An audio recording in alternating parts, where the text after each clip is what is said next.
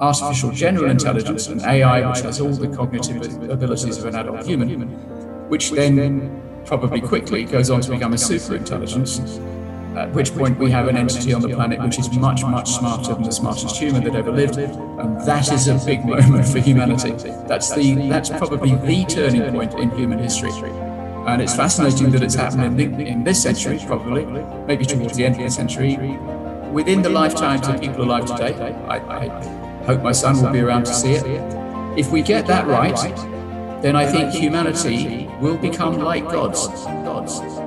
Thank you, Calum. It's a pleasure and honor to have you on Change I Am Possible, which is India's first feature tech podcast. And to my audience who don't know about you, I'm going to give a brief introduction and then we'll jump dive into the, uh, the conversation. So, Mr. Calum Chace is a keynote speaker, a best selling author on artificial intelligence, and he has authored books such as The Economic Singularity, Surviving AI, and Pandora's Brain, which is a novel about the first super intelligence on Earth. Before becoming a full time speaker and author, Mr. Calum had a 30 year career in business and journalism, working for companies such as BBC, BP, KPMG, amongst others. Thank you, Calum. It's a pleasure and honor to have you on uh, Change Am Possible podcast. So, I, I was on your social media page, and it's the headline says the AI guy. What's the story behind the name? oh, um, thank you for inviting me. It's a it's a pleasure to be here. The reason why I've chosen that rather uh, cheesy subtitle is that I have always been fascinated by the possibility of advanced artificial intelligence and what it would do to us. Uh, I read a lot of science fiction as a kid, and I still read it. And obviously, AI, advanced AI, is a, a recurrent theme in that. But I always assumed until 1999 that advanced AI wouldn't arrive until I was long dead. And I read a book by an author many of your viewers will know of, uh, Ray Kurzweil, who's a genius but also a very strange man. And the one, the one of his books that I read was "Are We Are We Spiritual Machines?" He made me consider, he made me realize that super intelligence, really advanced AI, could arrive in my lifetime or perhaps my son's lifetime. That was a, a, a shocking uh, and really profound moment for me. And that was 1999, as I say. So I wrote a novel of the first version of Pandora's Brain in, in the year 2000. But I was working hard. I didn't have time to spend much time on it. I retired in 2011, and that's when I turned my attention full time to AI and what it means for us in the future. Now, right up until about 2014, 2015, I was one of a small number of people, relatively small number of people, who were taking that idea seriously. In 2014, Stephen Hawking, the, the late Stephen Hawking, wrote a, an article or published an article in the Huffington Post, which said strong AI, superintelligence, is probably coming, and when it does arrive, it will either be the, uh, the the best thing or the worst thing ever to affect humanity. And I think he was absolutely right. There's been a lot of commentary about it since, but I think he was absolutely right. Then the world got interested. So in 2015, we had the great robot freakout, and pictures of the Terminator appeared in newspapers all over the world all the time. And it's a great image, why not?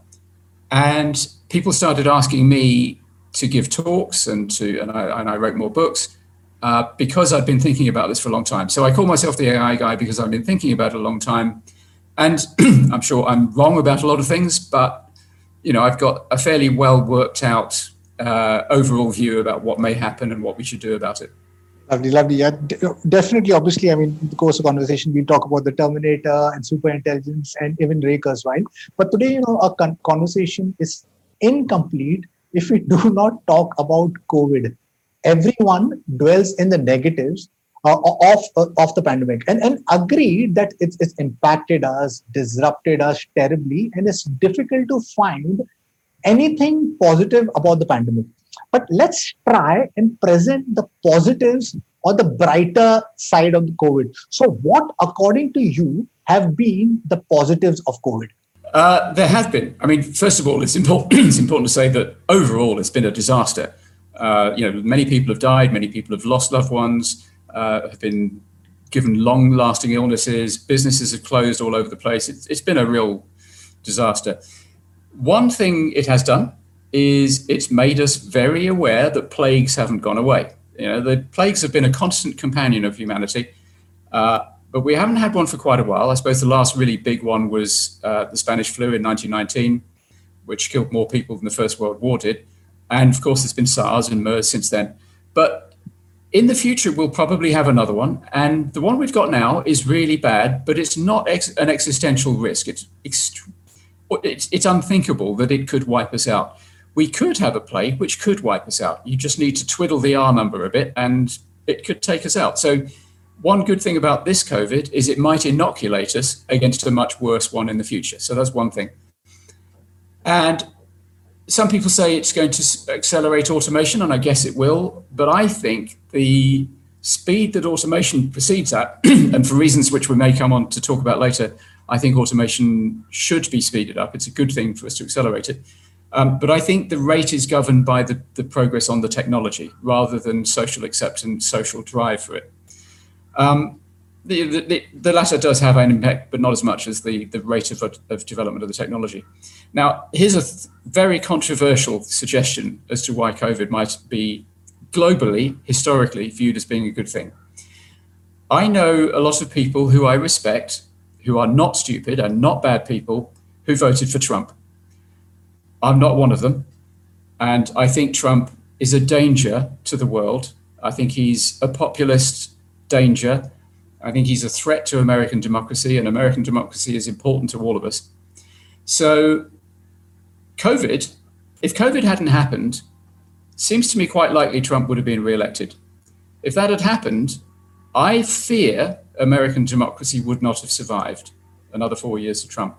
So maybe COVID has got rid of Trump. Sure i mean what whatever he has done to the world the uh, the environment and and i hope that the new president joe biden comes and kind of like changes that. So so from my perspective about covid i've seen at least here in india i mean you know what what is done is basically it's cleaned up. The environment uh, the work from home uh, is is a great thing. Is something that we have understood you know because in, in, Bombay, we, we are an extremely populated city. You know, we, at times, you know, if you're moving from an office to a home to office, you're stuck for hours. And now, then suddenly, the work from home, uh, and, you understood that you can be productive. There's family time, and obviously the acceleration of digitization. Now, whether that's good or bad, obviously we'll, we'll, we'll get into the conversation. So, so let's let's talk about the book, Economic Singularity what does the book, book address? And you're the first person I have come across who has put economic in, in front of the, the word singularity. So could, could you explain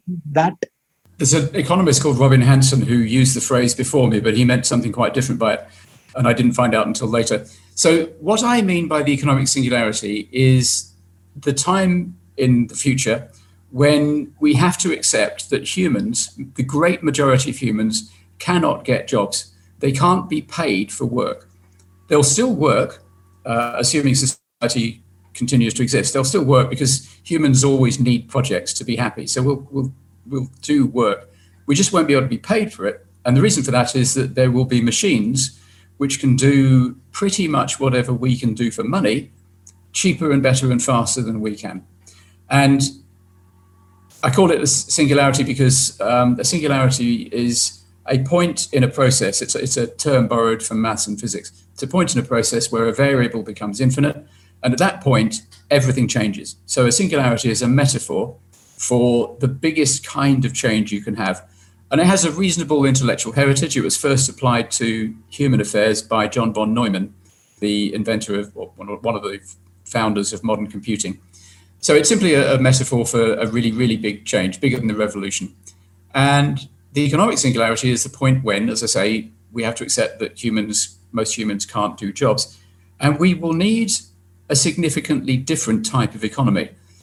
My suspicion, I've, I've increasingly come to think, is that it will still be a form of capitalism. We will still need the market, but we're going to need, obviously, a way to provide resources for all the people who haven't got jobs.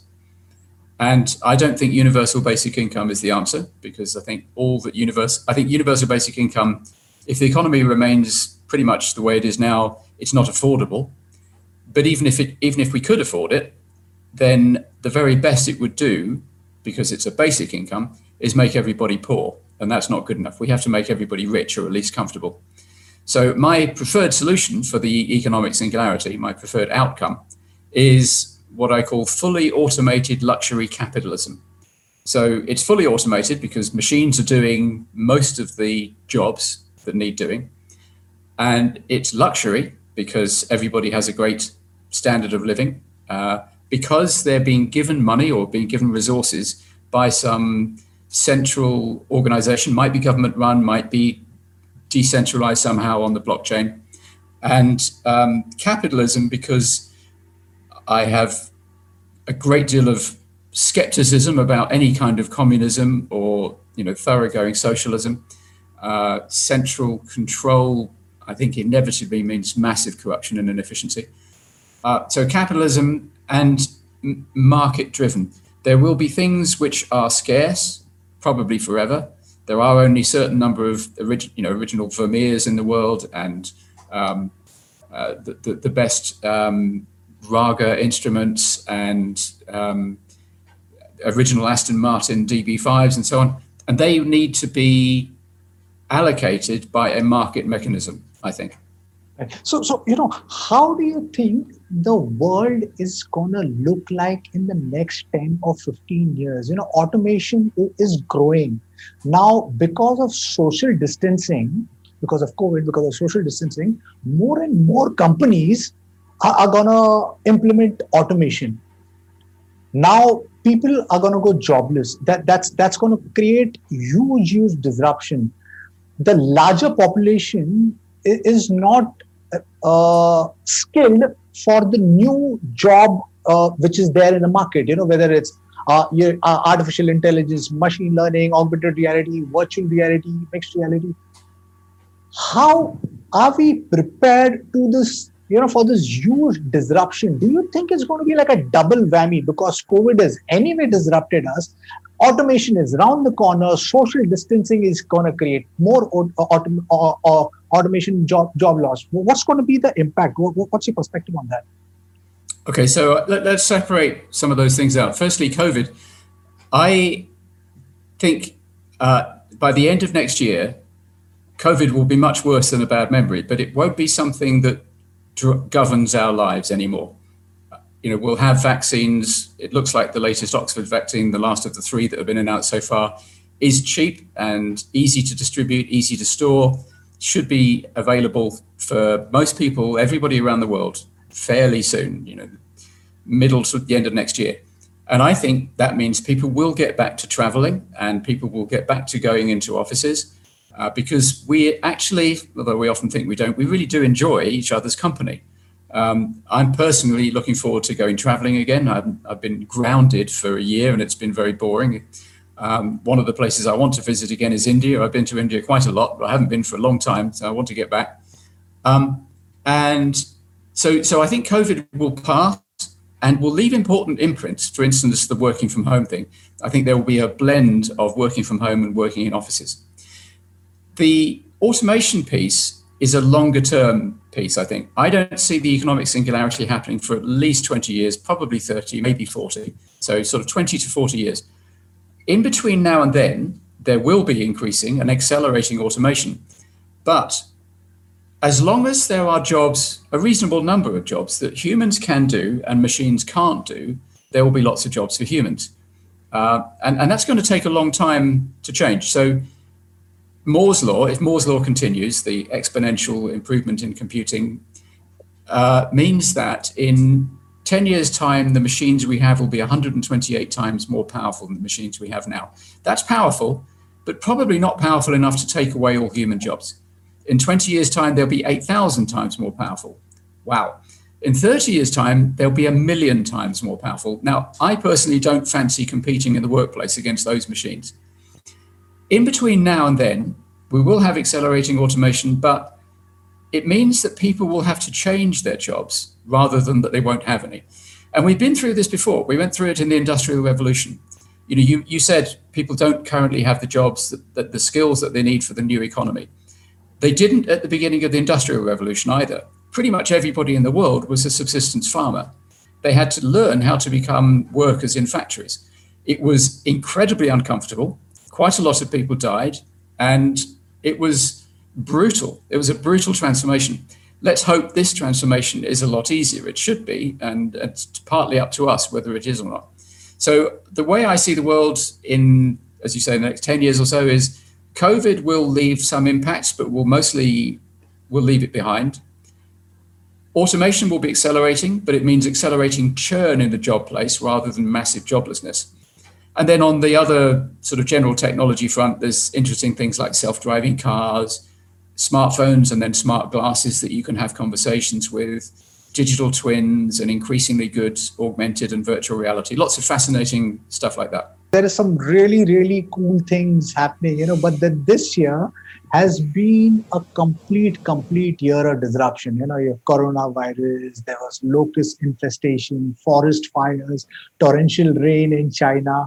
The, then I think the worst part was that explosion which happened in Be- Beirut, you know, Lebanon.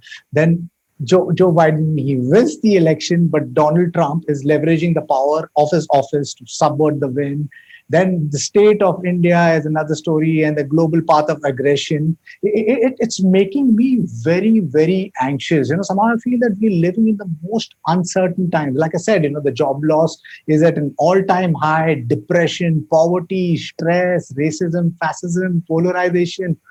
Are we pushing the common man, the ones who run the engines of the global economy, way too far?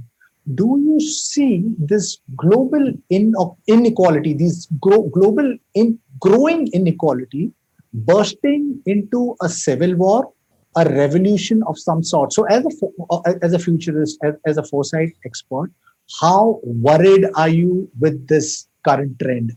Let's let's focus in on global populism, global right wing populism. That, that's the common thread in a lot of the things that you just mentioned. And I am very worried about that. Uh, I'm very worried because, not least because my home country is, I believe, being very severely damaged. Uh, Brexit is the result of, I think, right wing populism.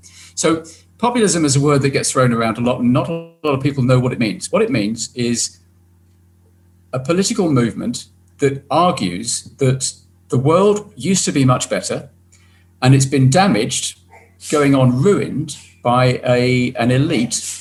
And the populist politician says, "Follow me, and I will restore the past world to you."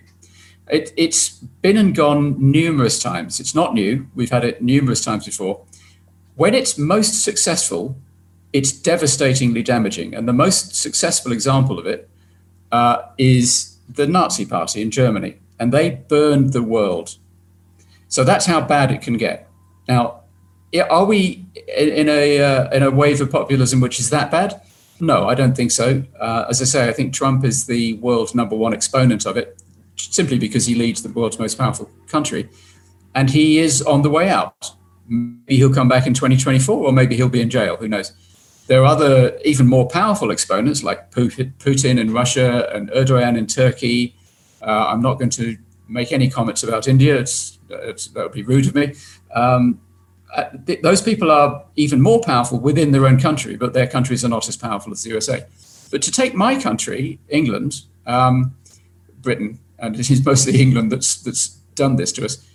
The idea that somehow the European Union is a bunch of elite bureaucrats in Brussels who've stolen British liberty and the Brexiteers would take it back is largely a lie the proponents of it, Rupert Murdoch, Boris Johnson, Nigel Farage, are mostly opportunist liars.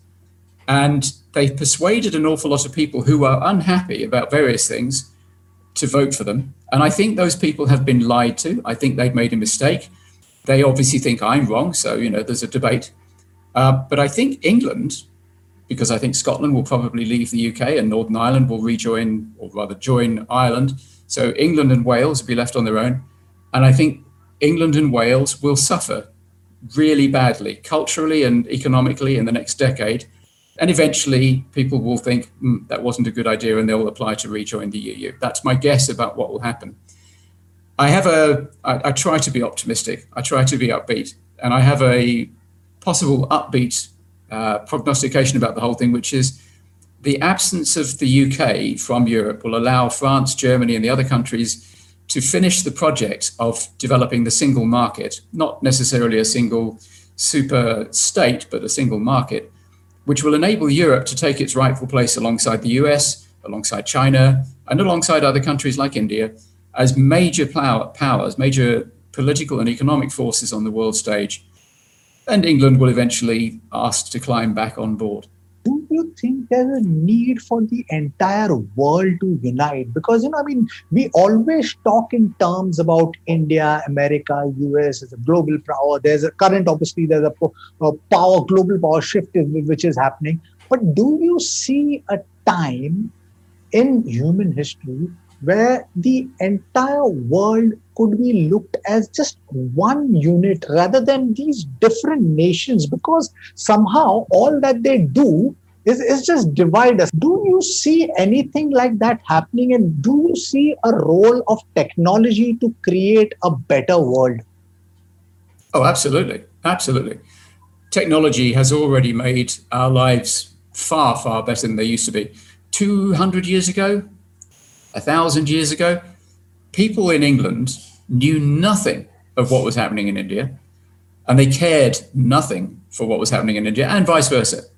And that's completely changed. Now, you know, we get news about what's going on in India minutes after it's happened, and we care.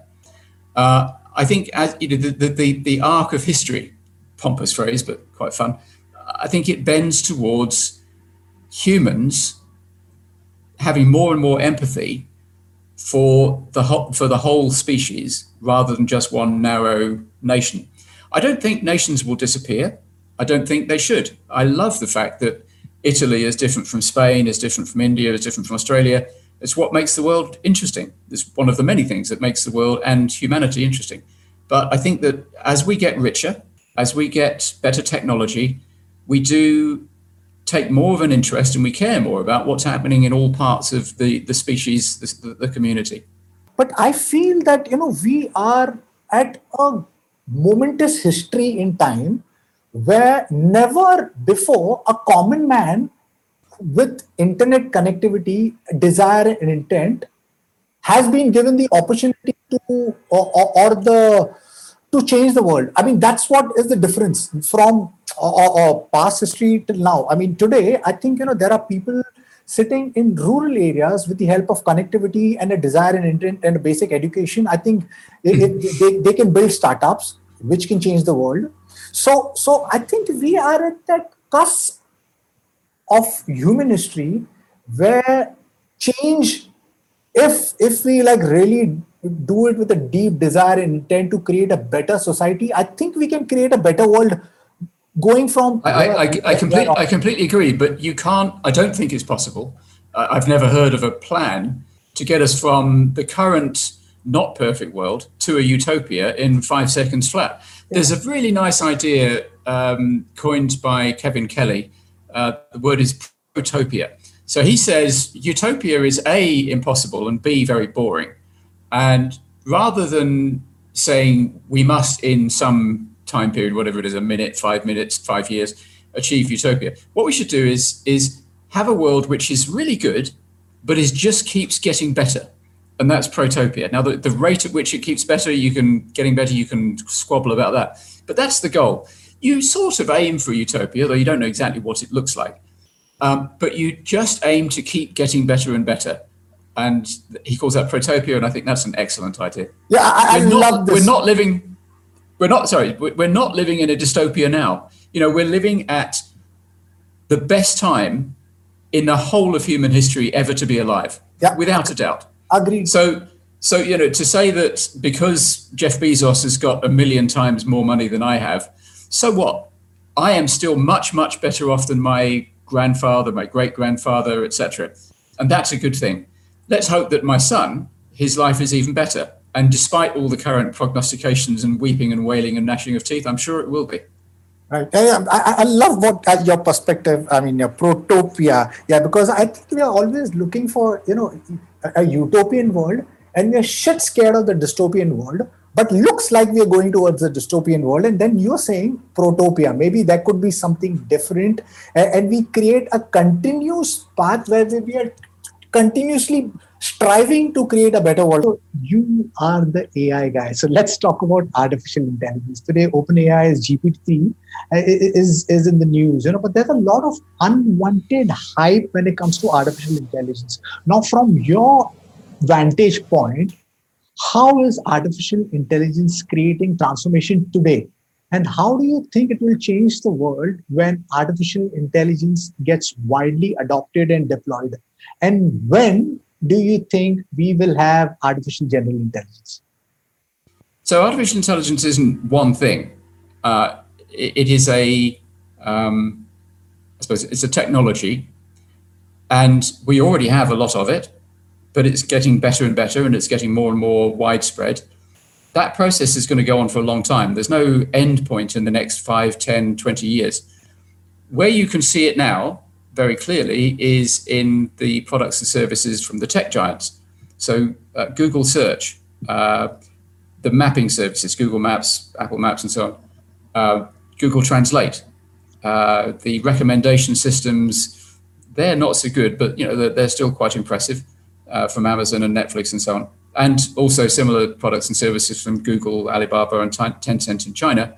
Um, and as a side note, it is high time that Europe and India and other players stepped up and contributed to this to this revolution. Anyway, so so those companies are providing remarkable services, and you mentioned GPT-3, which is the world's most advanced natural language processing system developed by OpenAI, partly uh, co- founded by Elon Musk. So we already have a lot of it, and currently you can see it mostly in the products and services of the tech giants but it is starting to permeate out into the wider economy. And anybody running a big company and most people running small companies are thinking about how do I deploy AI in my business? And it's not easy. Um, you need a really good business case, you need a good solution that it's trying to solve, you need acceptance by senior management and people all the way down the organization.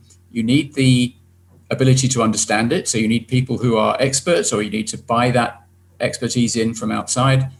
Uh, and a lot of experiments are, under, are underway, and a lot of them are failing, but some of them are succeeding. And I think over the next 10 years, we're going to see lots and lots of industries transformed by AI. Uh, and we're going to see it making lots of money for people and saving lots of money. Uh, one of the things that hasn't really started happening yet, but it's beginning, is the Internet of Things where there are sensors embodied in everything around us light bulbs, tables, bridges, phones and they report back on their situation. So you can do predictive maintenance, you can know where everything is. Remarkable numbers of advantages from making the world intelligible, which is one of the things that, that AI does. So that's going to keep happening more and more.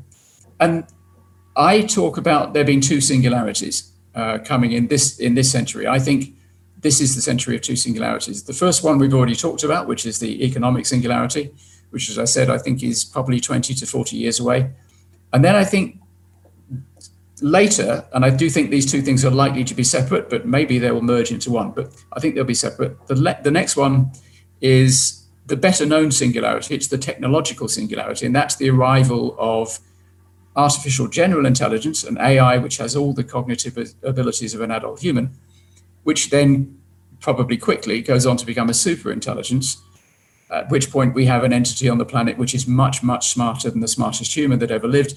And that is a big moment for humanity. That's the that's probably the turning point in human history.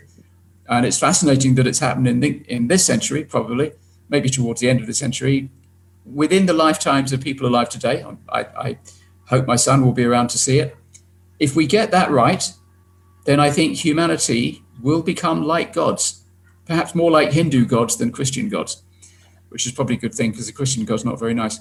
Uh, if we get it wrong, then extinction is quite likely, but it's not the worst possible outcome. So it's a really big deal. Yeah. yeah. So, yes, I think we are at the cusp of us humans becoming Homo Deus, the gods. And, and and yes, I, I think we as the entire globe uh, people should come together and have a conversation on this because you mentioned about internet of things sensors. Yes we are getting into the spatial world where everything physical is going to be digitized. It will be uh, it'll be having sensors. It'll it'll read the world around store data give us the information help us you know create better uh, products and solutions. Yes, there's some fantastic things happening like age reversal, uh, virtual reality. Obviously, I'm super, super excited. But then there's this downside that, you know, yes, we are at the cusp of playing God. Through our human history, I mean, we are not so good in handling, you know, taking good decisions, you know, as a collective. Are we prepared as a race of this huge power that we are gonna have. You've written a book called Surviving AI. So, how excited or worried are you about all of these technologies which is growing exponentially? I'm very excited about it, and I hope, I imagine that comes through in the way I talk about it. Uh, AI and all the other technologies that that we're developing, they are technologies, and technologies are always dual purpose. They can be used for good or bad. They can have good or bad outcomes. Looking back at human history, we've made a lot of mistakes, and we'll carry on making a lot of mistakes. It's it's part of our nature. But on the whole, we've I think moved in a positive direction. You know, we have fire, we have electricity, we have nuclear power, and overall, people might argue with this, but overall, we've used those technologies more for good than for bad. Uh, and I think we can do the same with AI. But of course, as our technologies get more powerful, the risks from bad use, either inadvertent misuse or deliberate misuse, get bigger. Obviously, uh, somebody could blow the world up with nuclear weapons. Uh, and AI, superintelligence, could, I think, be an existential risk. It is an existential risk for us. But as I say, I, am hopeful that we'll continue to have more good than bad. And the upside potential of AI is staggering. So, yes, I, I am excited. I think we should all be excited. But we also, and, and I'd like to see more people, obviously, you know, you, you and I, I'm sure, agree it would be great to have everybody around the world thinking about these things partly because if everybody's thinking about them, we're more likely to get the good outcomes because uh, crowds are generally smarter than individuals, and 8 billion of us can make sure it works out well. But it is also important for people to keep a sense of perspective. A, a key thing which people often miss is timing. A lot is in the timing. We're not going to have super intelligence tomorrow. The Terminator's not, not just around the corner. Now, some people, including a friend of mine, Ben Goertzel, who's very um, storied AI researcher, thinks it could happen in 10 years. I think he's too optimistic. I think it's more likely to be towards the end of the century, but he's a smarter guy than me and he might be right. But we, it certainly isn't around the corner right now. And if people think, oh, it's all going to happen tomorrow, then they alienate other people who look out in the world and don't see it there. so it's important not to, um, to, to, to succumb to the hype over the timing. I think all these amazing things are going to happen, but they're just not all going to happen overnight. It takes time for human individuals and societies to adopt new technologies. It took 50 years or more for an industry to adopt electricity. Uh, and AI is taking time. AI is frankly taking more time than I expected to be adopted by the wider economy. You know, the AI, the, the tech giants adopted it very, very quickly. They had the ability, they had the data, they had the money, they had the compute power. The rest of the economy is adopting it much more slowly because they don't have those things. It will happen, but timing is an important part of the of the equation. Right, completely agreed. You know, at times if you see right now, we are over expecting out of all of these technologies. You know, all of these technologies, right from artificial intelligence, IoT, blockchain, and uh, genetic engineering. You know, they are at a nascent stage, but it, it, it's growing rapidly, and somehow, you know, there is this there is also the other side, you know, a, a group of people, you know, because there, there seems to be a resistance to technology. You know, there is a group of conspiracy theorists who are bringing down 5G. Then there is because Jiankui He genetically engineered, you know, two babies in China. There's this global outburst for, for it. You know, it, it looks like, you know, we are in a catch 22 situation.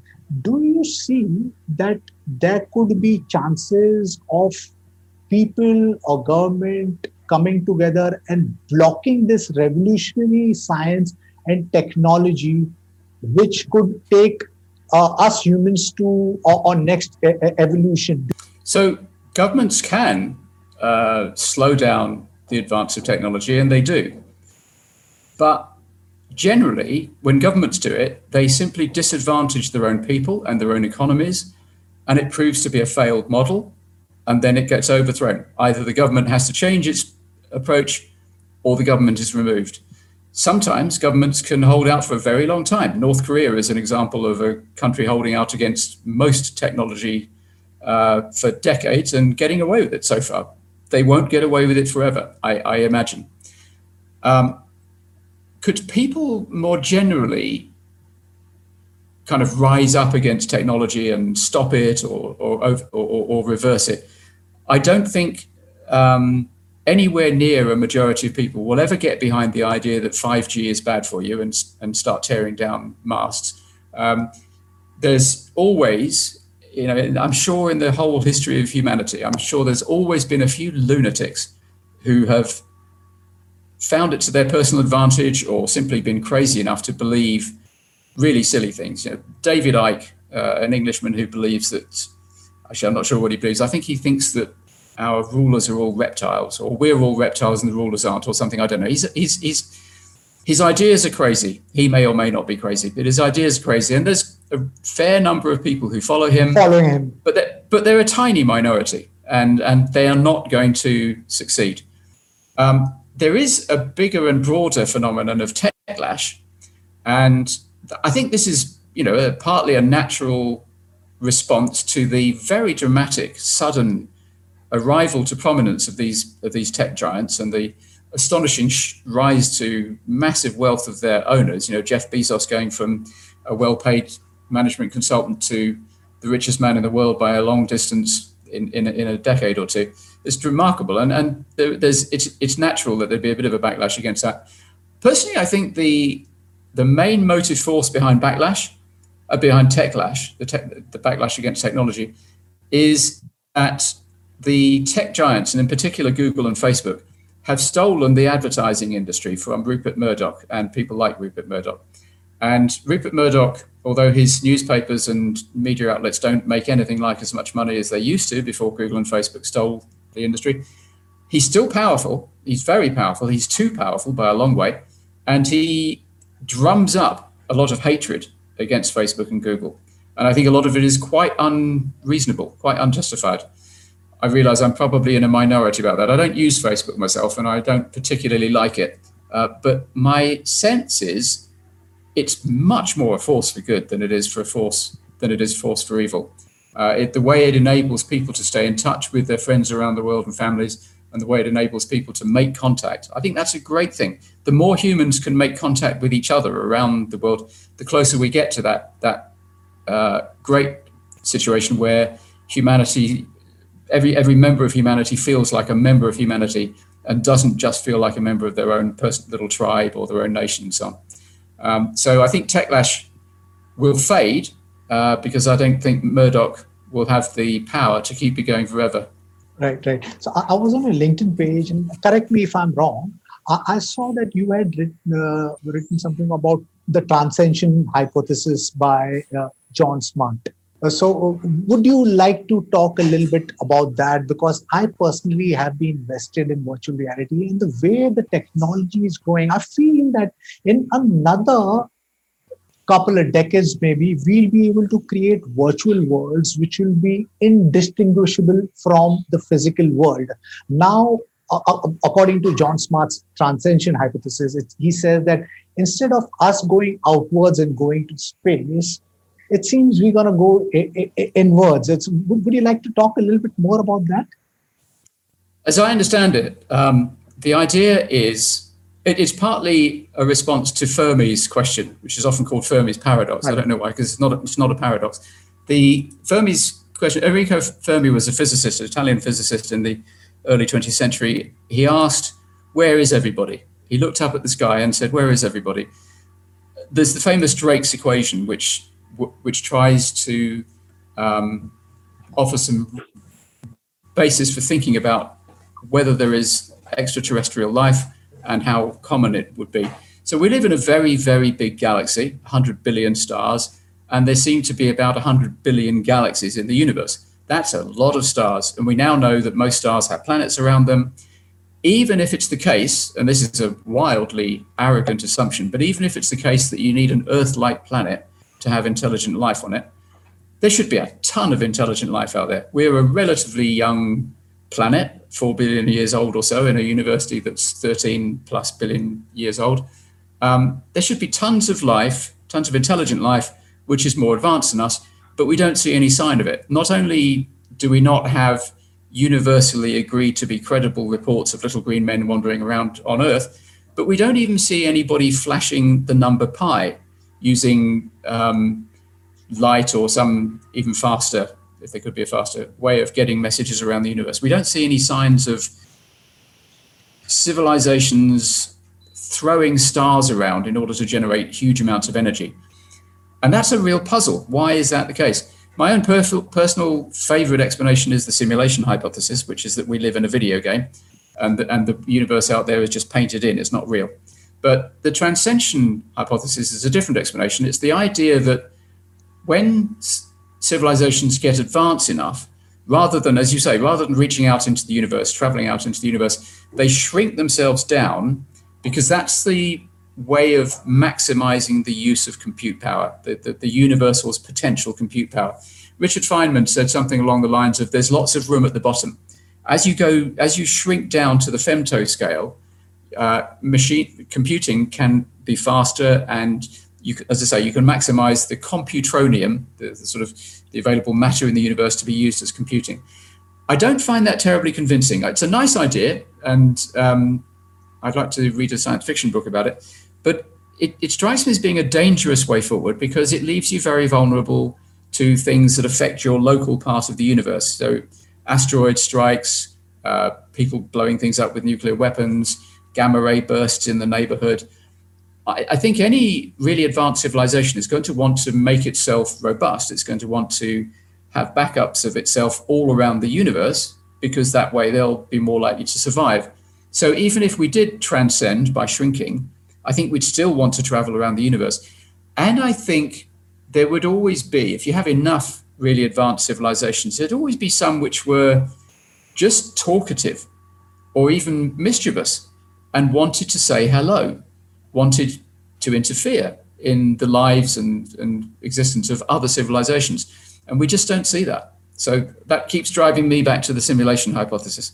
Yeah, yeah. So, so yes, I, I think it's, it's a very so so yes. Somehow, it, both simulation hypothesis and, and hypothesis for me, it's one and the same thing because, uh, uh, you know, somehow like like I said about virtual reality, we are creating worlds which is going to be indistinguishable from a physical reality. The way we are pushing right now, we already build, building social VR VR worlds. Uh, I mean, uh, we we started with uh, the Big Bang, two particles colliding, and then we, we this this ever expanding universe, right? Now, now we have, we are creating that world where we are already able to kind of simulate all of our five senses, it looks more likely that we will be creating the next generation of people who will be getting into virtual reality world.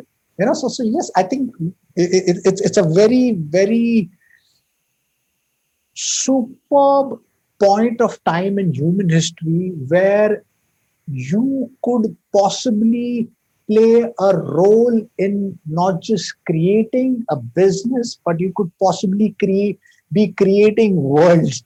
You know, so so yes, we, we are in in that space. So what what's coming up next for you? Are, are you writing a, a, any books, and what's what's the how where do you see the world going in the next ten years?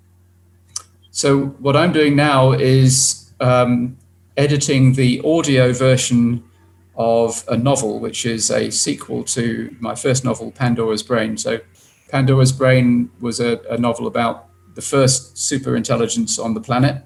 and the sequel explains what really happened to that entity uh, at the end of the first novel and takes him on to some, I think, very interesting adventures. Um, and there are more super intelligences in it. Uh, so I'm working out on that. I'm wrestling with Amazon to get the third editions of my non-fiction, my two main non-fiction AI books, Surviving AI and Economic Singularity. Uh, I've, I've got the Kindle versions up. I'm working on the paperback versions, and I'm having a wrestling match with Amazon over the audio versions.